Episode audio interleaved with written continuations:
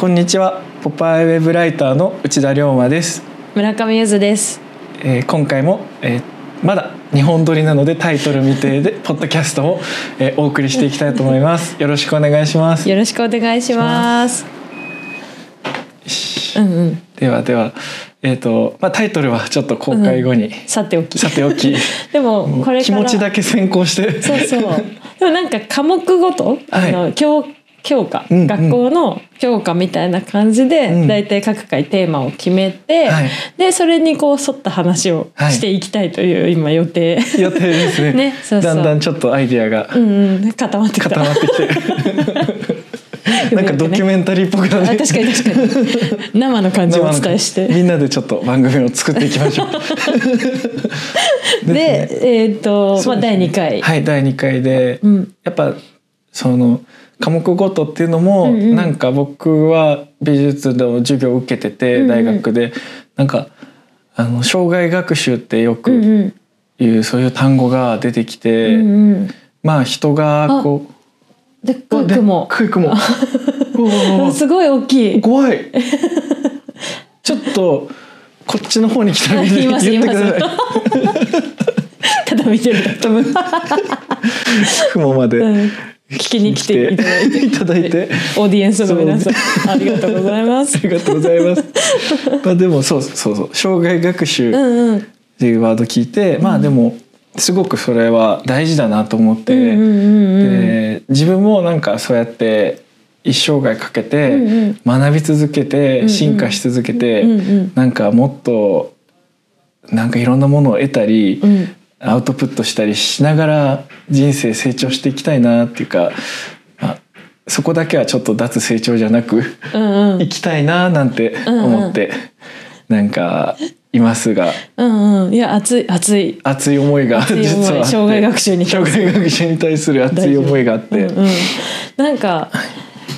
でも、なんか。はいあのそうそうだからこれ障害学習障害学習していくがこう、はい。多分このポッドキャストの、まあ、テーマになっていくと思うんですけど、はい。そう内田君はその言葉にはい。美術の中ではい。こう出会ってる、出会ったっていう多分今話で、はい。なんかでもなんか障害学習ってなんか私ユーキャンのイメージ。確かに。そうそう。ユーキャンみたいなイメージがあって、はい。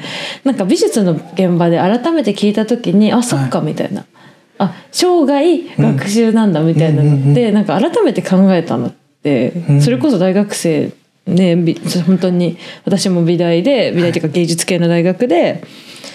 あの学芸員資格のはい。授業を受けてる時だったなって思ってて、うんでもなんかそれまでははい。障害学習って聞いてもなんか本当ユーキャンってだけで そうなんか特に考えたことなかったなと思って。はい。なんかどなんて言うんだろう。だから障害学習のきっかけにはい。そのうーんアートがなってるっていうことを、まあだから再確認するのが結局その美大の授業だった気がするんですけど、うんはい。うんなんかだからでもそういうものとして、はい。だからそれまでも美術のこととか美術館とか行ったこともあったしギャラリーとか行ったこともあったし美術の授業も受けてきたけどそれまで障害学習だと思いながら美術に接したこともなかったなと思って。だからなんかそういうものとしてこのポッドキャストでははい。一応なんか科目はい。に基づきつつもでも結局あれだよね。美術をがメインでアートがメインでうんうんうん。その例えば科目ごとなんだけど国語とか算数とかありつつもそこに関連したアートの話をしていくみたいな予定そうですね。ですよでもね。なんかそのアートがうん。本当にその日常の中に、うんうん。えてんあるものだとしたら、うん。絶対どんな話してても、うんうんそれはなんかうんうんうん。アート的な行為になってたりするとうんうんうんうん。思うので確かに。なんか切り口はそこだけど、うんうん。まあなんかみんなにとっての話にもなるんじゃないかなっていう、うん。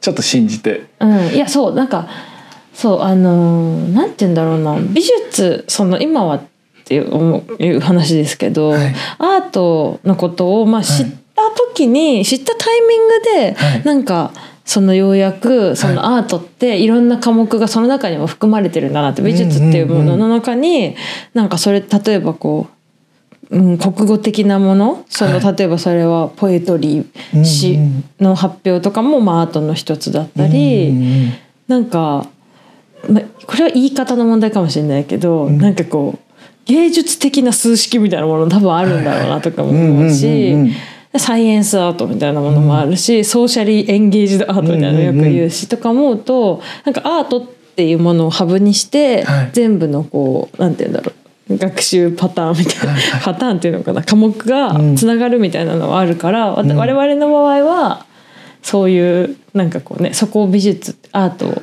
ハブにしつつ、はい。全部の科目のことというかうんうんうん。について生涯学習してい。学んで いけるかなみたいな感じ？はい。どう？でもね私自身ははい。それそういうものとしてやっぱそのアートをかん全然考えてこなかったっていうか、はい。なんて言うんだろう。美術って科目で考えると、うん。超サブ的っていうか国語算数、理科社会の中には入ってないしそうですよね。そうそう週に1回しかないし、はい。私はすっごい絵が下手で。うん。本人もいやでも本の絵すごい素敵でしたいややばいなって思ってるずっと。なんかいまだに全然やばいなって思ってて。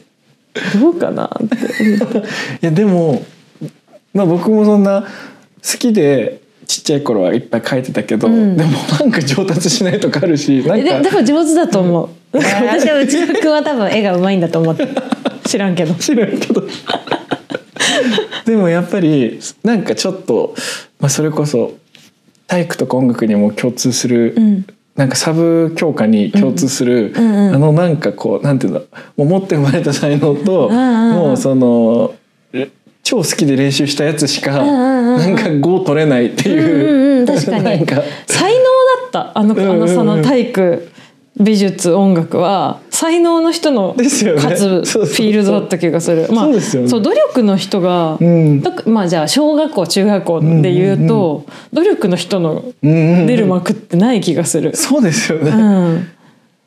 でも実際の世に出ると、うん。体育とか体を動かすことスポーツだって多分障害だし、うんうそれこそ努力でなんとかそうですね。なんか継続がうんうんうん。その人の健康にとかもあるだろうそうし、です。まあ、美術も、うん。多分絵が上手くなくても今は美術家になれるっていう人ももちろんいるし、うんうんまあ、音楽だって本当障害学習っていうか。んんん。本当ですね、そう年末になったら大工歌うっていうことを多分なんて言うんだろう毎年こう決めてる人とかもいるんじゃないかなとか思うし。なんかそれこそもう音を楽しむじゃないけど、ね、本来は。そうん、確かにそうだ、うん日々音楽聴くこととか、はい。ライブに行ってはい。なんかただ音楽をこう楽しむってはあれ音楽だな。いですよね。ね。なんかその感性の方が、うんうん。うん大事かなって確かに。んなんか意識的に考えたり、何かをキャッチしたりする。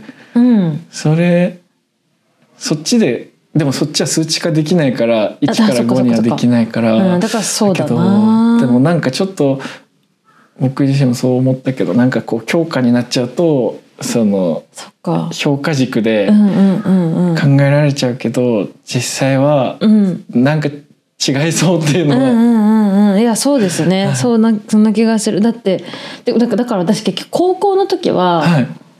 もう美術の授業取ってなくて。え？ー、そうなんですね。なかった。あ選択。選択だったから、音楽と美術とうんどっちか選ぶんだったかな、はい3個ぐらいあったのかな。私音楽選んでたから、はい。そ当時吹奏楽部だったんで。あそうなんですそうねそうそう。どどの楽器やったんですか？あ打楽器をやってて。えー、ドラム叩いたりえ木琴鉄琴大太鼓小太鼓、えー。まあまあバスドラムはスネアドラムと言いますが そういうのがやっててえー。結構真剣にややってたんですけどそうね。そうそうそうだから音楽の方が、はい。なんか科目的には身近で、だうんうんうん。から美術結局高校ではやってないから書いてもないし作ってもないから、はい。だからね芸術系の大学行く時なんか、うん。なんかその時にちょっと初めて苦労っていうかなんて言うんだろう、したのとあといまだに、はい。その高校の美術っていうものをはい。教育を受けてないから知らないところがあって、だからなんかどうだったんだろうってちょっと思ってるところがある、どうでしたか、でもうやっぱりなんか教科書見て、うん、こう書くの？あでも僕の学校はちょっと特殊で、うんうん。なんかちょっとなんか大学チックじゃないけど全部自分で選んでいくみたいなのでで美術まあ好きだったのもあって、うんうん。あとなんか素描とかの授業もあったりしてデッサン？とかも。で美術の授業では、まあ、教科書を読んで、うんうん。こうい書いたりなんか油絵に挑戦したりなんか粘土で作ったりとか、うんうんうんなんかまあこう中学でやったことの、まあ、発展版というかでも大学で学んだうん。美術とうん。ちょっと違うっていうだいぶ違う気がする。だいぶ違うちょっとどころかだいぶ違う。中学の時の美術の授業は完全に学級崩壊だったな。完全に学級崩壊してた。なんかもう 誰も先生の言うこと聞かないみたいな美術の授業でしたね残念ながら私の中学は。でもそうなりがちですよね。そうそうそう多分集中できない子とか、うん。したくない子とかは。書きた書いてもうまくいかない子とかは、うんうんうん。多分。もうむ嫌だになるよ、うん、そうそう。そうそう嫌いになるきっかけの一個ですよね、うんうんうんうん、うん、ひどい状況だと思う。うん。そう。えそれは鑑賞する授業とかはするんですか、でもなんかお互いのなんか作品鑑賞したりとか、うんうんうん。えなんて言うんだろう。それこそこれから多分このポッドキャストで話していくかもしれない、はい。現代アートの話とかはあるある？あったかな。でも教科書には載ってたような気もするけど、どうだったんだろう。でもうん。うーん。そうなんかなんて言うんだろう。結局あ昔のねそう美術史的なこと、的なことははやってるのかもしれないし、うんうんうんでそれでなんかこういう描き方があります。油絵というものがありますとか、なんだろう。この当時はうんうんうん。あ印象派とかぐらいまでやるのかな。キュビズムぐらいまではやるのかな。わかんないけど。あーでも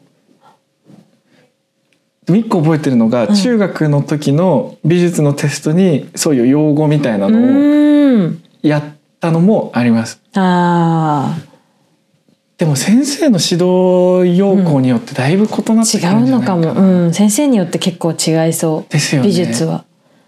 でだから、はい。多分先生によって違うから、はい。みんなが同じようなその、うん。教養として美術を、そのなんて言うんだろう。教育の中で、はい。いわゆる学校教育の中ではあの得られていないっていうのが多分、うんうんうん。日本はそういう現状うんうんうん。なのだろうなっていう気がしててだからだからなんか美術を社会的なものを考えるために見るっていう風なはい。そのうーんなんて習慣、はい。みたいなものが多分ないうんうんうん。からそのなんか人生のデコレーションみたいな感じになって、そのなんかこうただ気持ちいいっていうものとして美術を見に行ったり、うん。あのありがたやみたいな感じで、上野の美術館行くみたいな感じのことが。なんていうんだろう教科書に載ってたやつを見るみたいな、うんうんうん。見に行くみたいみたいななんかそういうものになっちゃってる美術がっていうのはすごく思,、思ってて。そうですよね、うん。実際なんか結構その作品見てうん考えさせられたりうん。感動したり、逆に嫌な気持ちになったりとか、うんうん。でもそれもなんかそういうのも全然存在する世界というかそう。そうなんかだから僕で言うとすごく高校の時に美術なんか学芸になりたいなって漠然と思っていたんですけどすごく大学選びに迷ったというか、うんうん。そもそもの大学がまず限られてるし、うん。でこうなってくるとなんかお金あるやつしか行けなくないみたいな。あー確かに。なん高いんだよね僕いまだに奨学金返してますしいまだにっていうかまあ出たばっかだし、ねそうそう。まあ確かに。それはそうだそうそう。そうめちゃくちゃ若い。そう内田君はめちゃくちゃ若いんですよ。そうだそう。だ先に言っとこう、そうなんです。うん、内田君はいくつなんですか？僕は、えっと、何年生まれ？2000年生まれですで今23で 次24になります。ああそう2000年生まれれか、はい。私は1991年生まれ。だから9個違中う高子がそんなに違うの？あびっくり。そっか。ちょっと生意気に喋らせてあ生意気に言って生意気に言ってください。お願いします。ますそうなんですよ。だからめっちゃ迷って、うんうん。で多分今後何年間もまだ奨学金にでもずっとだよが引き落としたずずっとずっとずっとそれはずっとですずっとあるなみたいな。うんうんうんうん。で親が、ね、自分の夢というか、うんうん。あの進路をたまたま同意してくれたから行けたもんでなんか日本のその大学てか門戸が狭い美術に入っていける、そのプレイヤーじゃなかったら入れないとうか、ん。あとまあ学部も少ないとかうんうんうん。あって、あと、まあ一般の大学の中の美術できるみたいなところもあんまり多くないっていうのもあるかもしれないね。そうですね、うんなんか海外だと結構文学部の中にそうそうそうそあったりとか、う、うんうん、総合大学みたいなところの中に、はい。そのファインアーツみたいなところがあったりとかするような気がしますね。そうですよね。うん。でなんかその美術美術を勉強するの中にも、うんうん、美術教育それから博物館はいはい学み学たいな。とか結構細かく分かれてたりそうそうかもそうかも。なんかメディアアートとかうんうんうん。もそうですし、だからなんかうんうん。選択肢がすごい少ないっていうのは確かに。マネジメントとか系でこう、なんて言うんだろう経営系の中の、はいなんだろアートの中の経営関連みたいなので、うんうんうん。多分ギャラリストになる人養成するみたいな、多分のに近い人たちも多分いるだろうし、うんうんうん。確かに、うん、選択肢ないかもあんまり。そうですよね。ね。だからこそちょっとなんか今はもうこういう文章を書いたりっていう仕事についてるけど、それをやりつつもなんか学べる場はたくさんあった方がいいなっていうので、僕はこのポッドキャストをすごい楽しみにして。そう確かにね。まあでもなんかそう美術美術に関してその、の教育はい。に関しては、だから多分本当にそういう教育のその、ばそのなんて言うんだろうな入り口がないという問題点もあるし、そのまあ一人一人の先生が悪いっていうことではなくて、はい。そのもう制度としてうん。それがこうなんて言うんだろう社会にアートを、社会っていうかなんだろうそれこそ生涯にはい。生きていく生生涯の暮らしの中でアートを生かしていくっていうんううん。意識を育てるっていう風には多分なってない、うんうんうん。その全体のシステムはっていう気がしていてだからなんかそういうのではない、うん。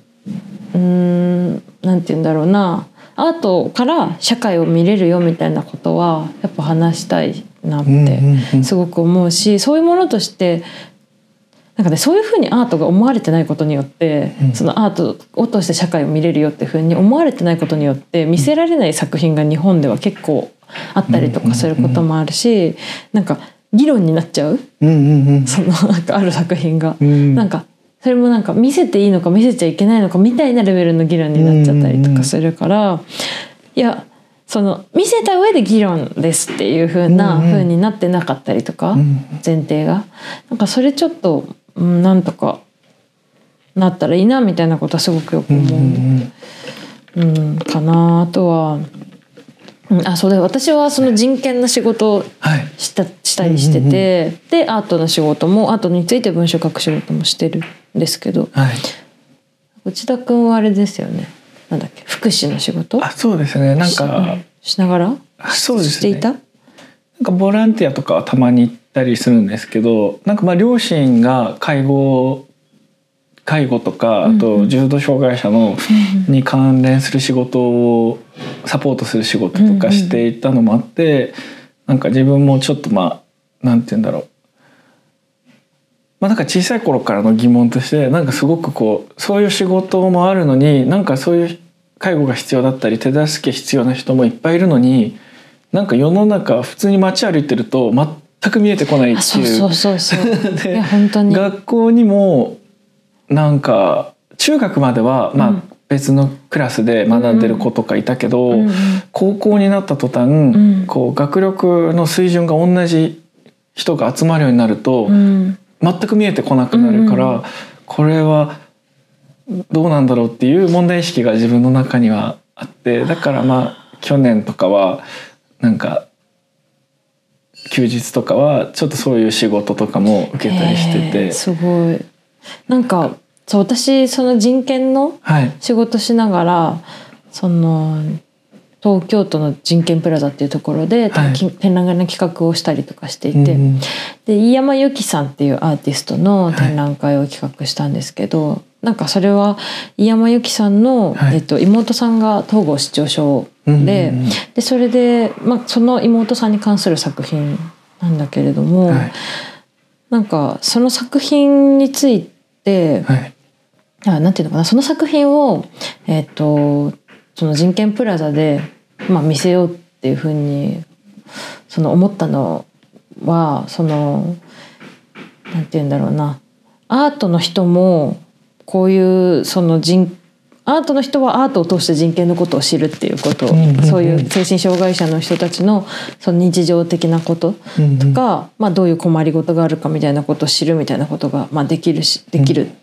でそのアートの人たちは美術館でそれをやってるんだけどなんかそのなんて言うんだろうな。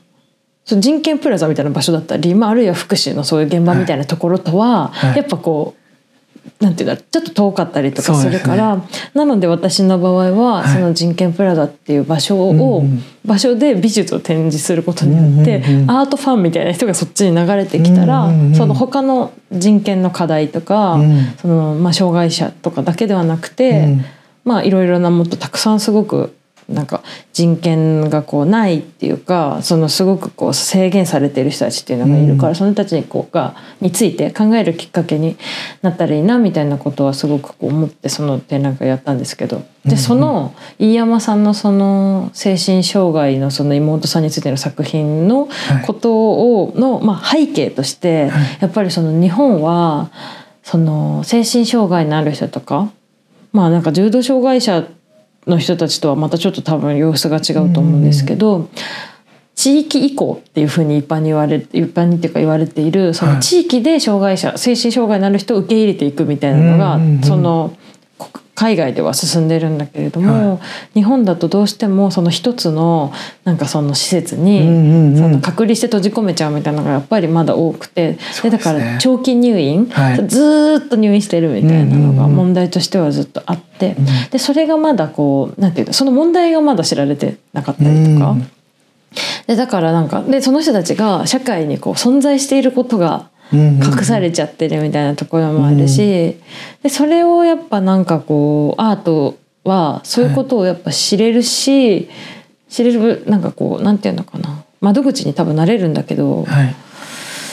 なんかなかなかねなんかそそう。だからそういうふうにうんなんかアートの話をしながらこういう話ができるうん。といいなって思うけど、まだまだなんて言うんだろう。多分そのなんて言うんだろうな。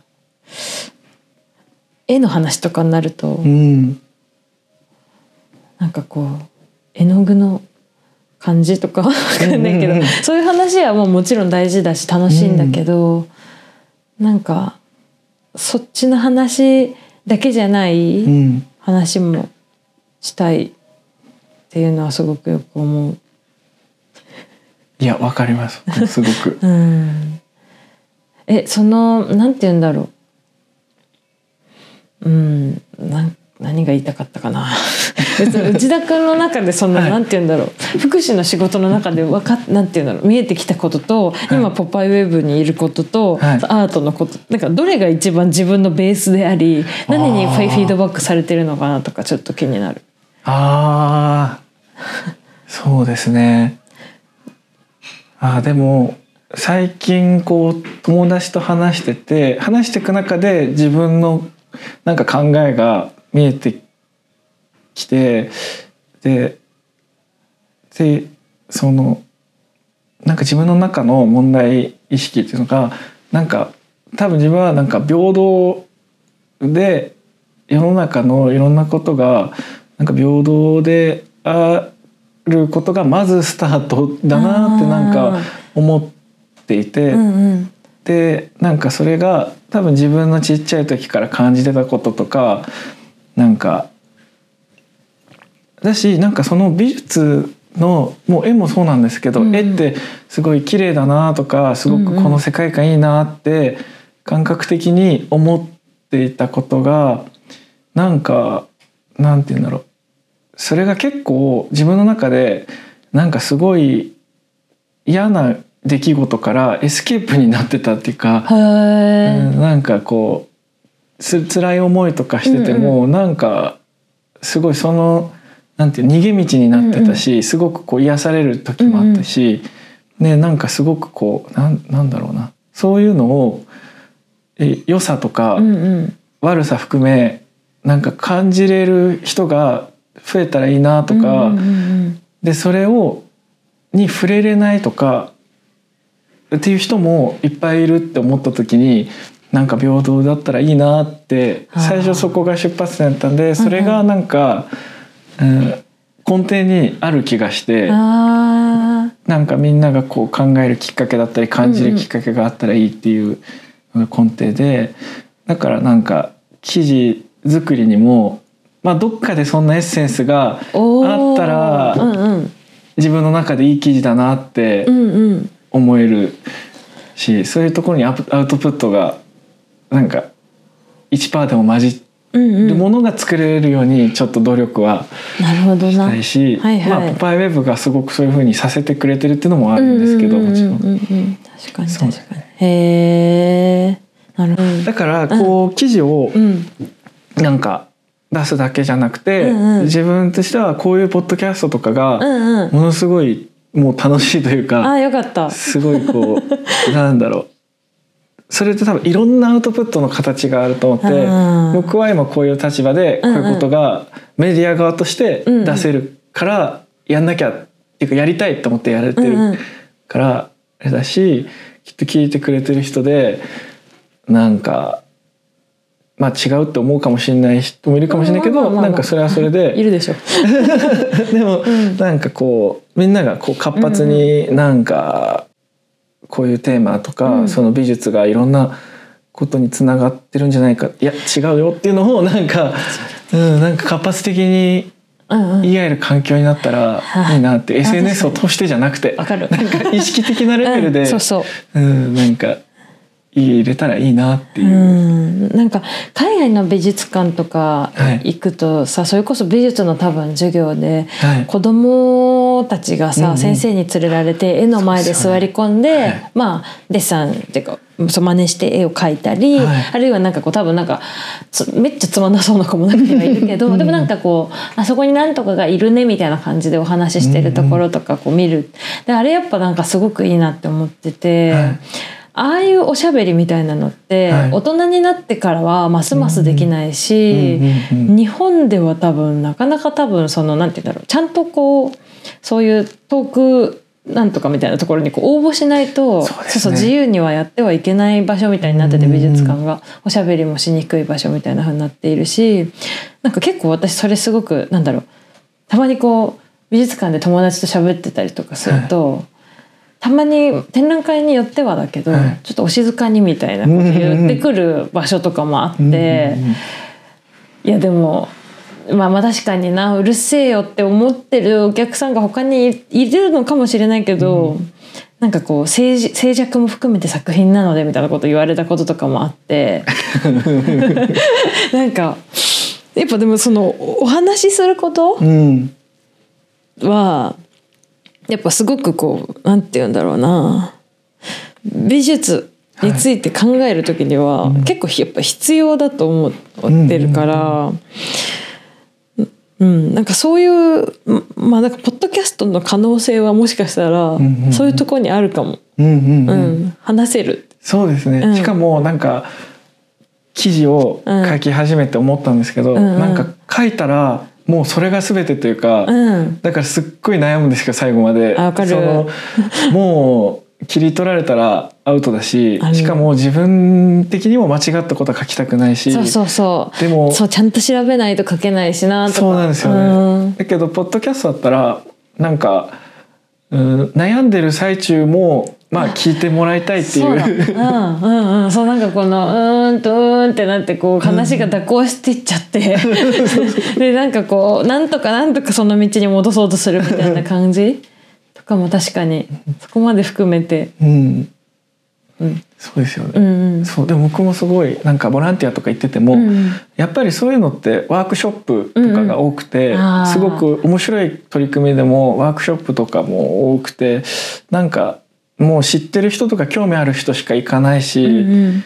ですごくこういうところに有意義なことってあるのになんかすごいまだ規模感がまだ小さいなとか、うんうんなんかもっと本当は広がるといいなっていうのがうんうんうんあったので、なんかもっともっとみんなおしゃべりして、ね。うん、いいですね。そうなんか、あとおしゃべりのこの多分こういうはい、まとまらない私たちの おしゃべりを聞いてる時間にはい。多分皆さんも、うん。すごい考えてることが多分あると思う、うんなんかこう自分だったらこう言えるって思ったりすることがあると思うから、はい。なんかそういう時間として使ってほしい気もする、ですね。これを聞く時間を、うん、だから美術を見る時間もそういう時間だと私は思ってるし、はい思ってるけどだからこのポッドキャスト聞く時間もうんなんかいい、なんかそういうなんとなくあこういうトピックあるなって言って自分の思考を整理する時間とかうんうにん使ってもらいたい。うんうんうんいいですね。うん。オラファーエリアさん。あそうなんです。僕ワークショップとか好きうん。で参加するんですけど、うんうん。なんか前々回ぐらいの横浜トリエンナーレっていう、うんうん。まあ、横浜美術館とあとその周辺のなんかうんうん。地域で開催されうんうん。るトリエンナーレっていう芸術祭のイベントがあって。その時に、えっと、オラファー・エリアソンっていう、えっと、まあどう説明したらいいんだろう。作家です。現代美術家で、うん。なんか光とか、うん。なんか色とか、うん。あとなんか食とか、あそうですね。ね、今最近やってるい,、まあ、いろんな作品手広く作ってるスタジオとかが言うなんか、ですね。そうそうそうなんかでいる。オラファースタジオみうんたいな、うんうんでなんか大体あれですよね。なんか光を使ったインスタレーションが大体うんうんうん検索してもらったら出てくるんですけど、うんうん。それもあのそのワークショップも光を使った作品なんですけど、うんうん。まあ、ソーシャルエンゲージドアートって言って、まあ、こう社会とこう接点を持ってみんなでこう作品を作っていくっていうのがこと自体がまあアートっていうのの流れでその多分意識した取り組みで、うんうん。こう一人一個本当に簡単に作れる、うんうん。えっと、ライトの光るボックスみたいな、キューブみたいなのを、みんな一個作っていく、はいはい。でそれがボランティアの人たちで共同して作ったのが、いっぱい積み重なったのが、まあ、なんか作品として出るみたいな感じで、それに参加したんですよ。う。ん。で social engaged art っていいなと思ってでなんか行ってみて、うんうん。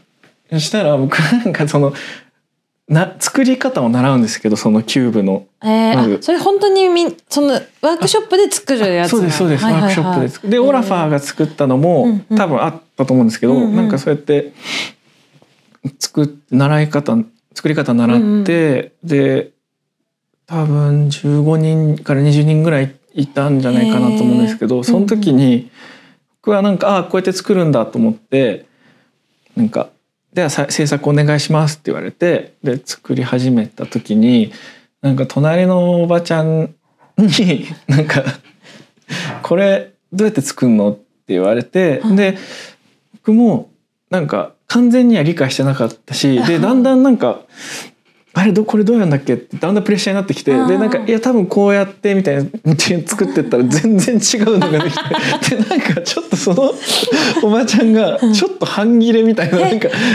間違ったこと教えられたみたいな。そうそうそうえなな何してんの？みたいな。なって。違うじゃないみたいな。そうそうそうそう多分でもなんか多分その人の言い方もちょっとまあ言い方きつめのタイプの人。人でで僕もうすごい嫌になっちゃってで傷ついちゃう傷ついちゃってそれなんかあー確かに、怖いみたいな。ー辛いかも。で辛いみたいな。うんでちょっとそれが多分なんか2日間かけてやるみたいな感じでもういけないみたいな。次いけないみたいになって。一日目だったんだそうなんです。れが。1日目で。次の日いけないみたいになって。でもう途中で放棄したんです僕は。もう「ごめんなさい」って言って「これ無理っす」みたいな。結構難しいこと？意外なんか簡単って言われてたんですけど、うん。うんなんか今見てるけどなんかちょっと難しかなんかったんですよね。これこれ？あそうですそうです。これを一つなんかなんていうんだこれ？四辺しなんてこういうのなんていうんだ？四面体、四面体ですね。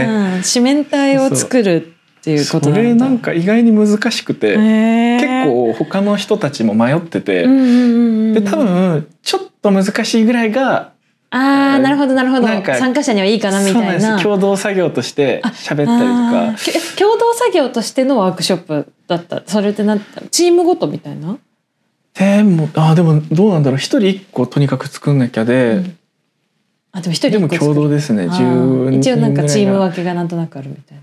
テーブル？テーブルがあってでそこにまあでもそうですね。班みたいな感じでやってそれをまあ相談しながらやってみたいのでうん。僕はすごいなんか怖くなってうん。やめて、でなんかまあ腹出すとかそんなんじゃなく、うん。なんかそもそもなんかボランティア使って 確かに。なんかこれ無償労働だぞ。ってだんだん。作らせてんじゃ作らねえよ。せといて。でしかもなんかその時に、うん。ソーシャルエンゲージドアートっていい響きだけど、うんうん。実際動いてる人でなんかもっとなんか バチバチしてる人とか、うん。なんか細かい問題とか、うん。いろいろ起こってるんじゃないかなとか。確かに。それってでもすごい多分 内田君のその心の傷つきって多分すごい大きいと思う、うん。そのその状況でのそれって。って。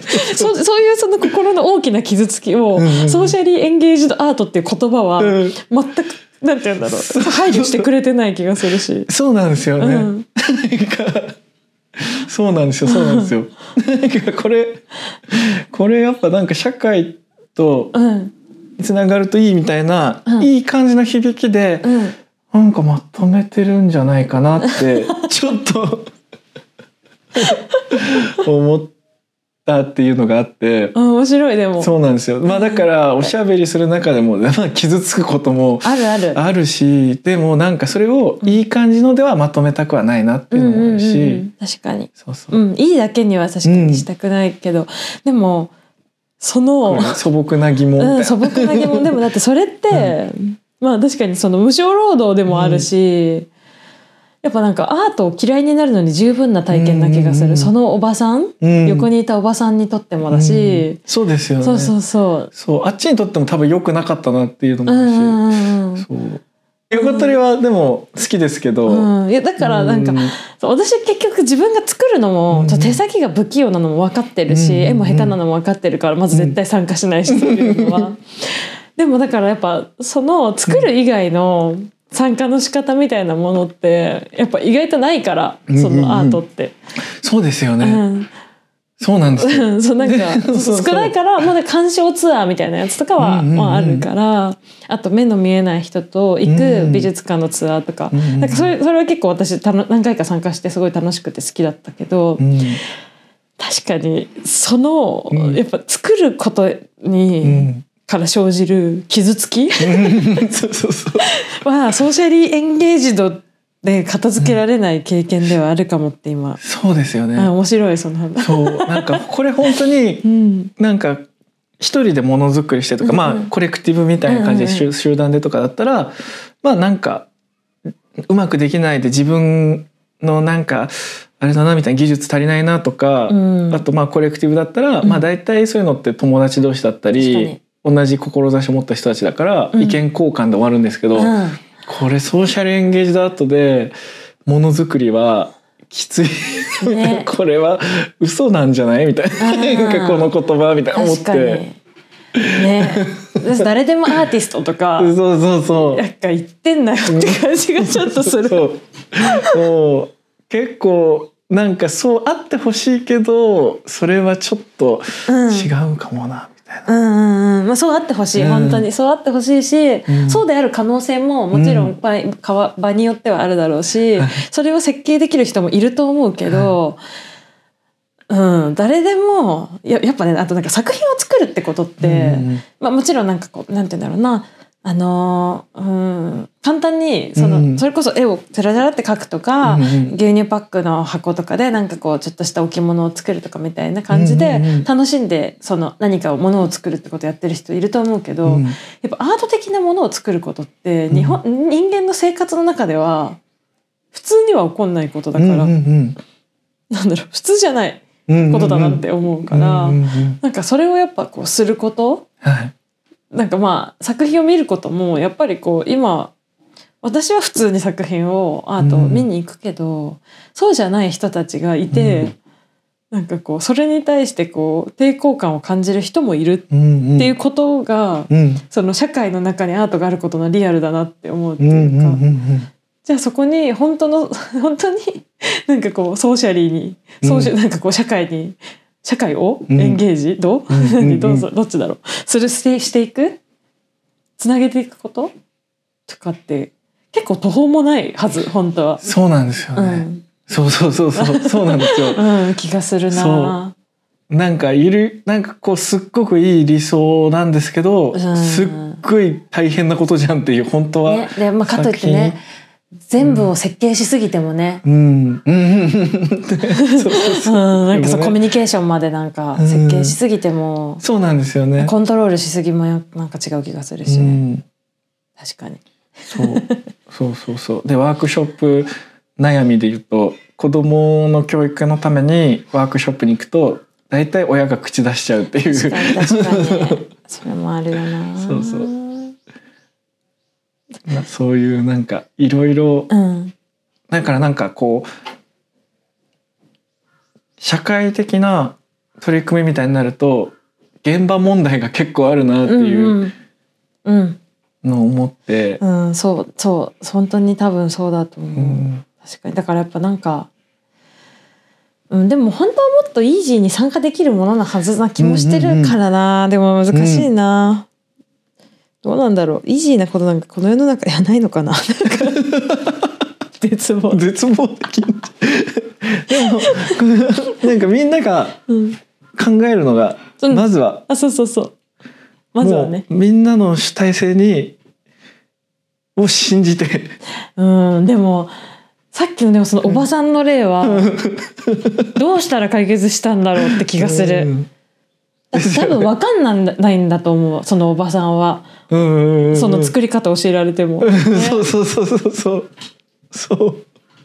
多分ね内田君だって多分手先割と器用なタイプなのに分かんなかったわけで、そうなんですよ。そうそうそううんどうしたらよかったんなだろうって。そう だって運営運営の気持ちにもなるし、そうですよね、うん。そう。だから僕そのなんか途中でちょっとききつくなった時に、なんか運営の人に言うのも申し訳ないなみたいな、だってすっごく一生懸命やってくれてだしみんなの気持ちがうん。行き場がなくなっちゃった。みたいな確かに。そうそう。運営え結局どうやって帰ど2日目はどういうふうにしたの？2日目はいやでもそれをなんかこうちょっと嫌な気持ちがあってっていうのも、まあ言った方がいいなと思って、うん。その作そのオラファン全体の作品のためにも、うんこういうこともありましたみたいなのもちょっと言った方がいいなと思って運営の人に、なんかそのこの作品すごい難しすぎてちょっとなんか嫌な気持ちしましたみたいなちょっと言ったんですよ。そしたらまあなんかもしあれだったらまあ無理して参加しなくても大丈夫ですよみたいな。でなんか最後までやってもいいしなんかそんななんかなんていうのうんまあ無理して、うんうんうん。うんやらなくてもいいって選択肢ももちろんありますみたいに言ってじゃあまあやめときますみたいになって やめました。あそっかえそれが1日目の。終わりみたいな一日目の終わりで。なんかでもその、うんオラファーの作品のためにこれは言った方がいいっていうその気持ちがちゃんとフィードバックされててほしいうんうんうんうん。けどどうなんだろうフ そう。ィードバックされててほしいなって思されてほしい。そう。オラファーで本当は通じててほしいけどそうですね。でもどうなんだろう。やっぱ日本はうん立場が弱いから、オラファーが来てくれてみたいな感じになってそんなことオラファーに通じてないのかな。だからこういうことここで言うの大事かも、ですよね。そうそうそう。それもあってちょっと、うん、言っとこう。そうですよね、うん。そうそうそう、うん。なんかきっとそういうのが大事。そうそうそう、うん。そんな気がしました。はい。はい。今回はこんな感じで。うん。大丈夫かな？ちょっと一末の不安はありますが。ありますが。次回も、うん。えーちょっと引き続きうん。また聞いてもらえたら嬉しいです、うん。ではありがとうございました。お楽しみに。楽しみに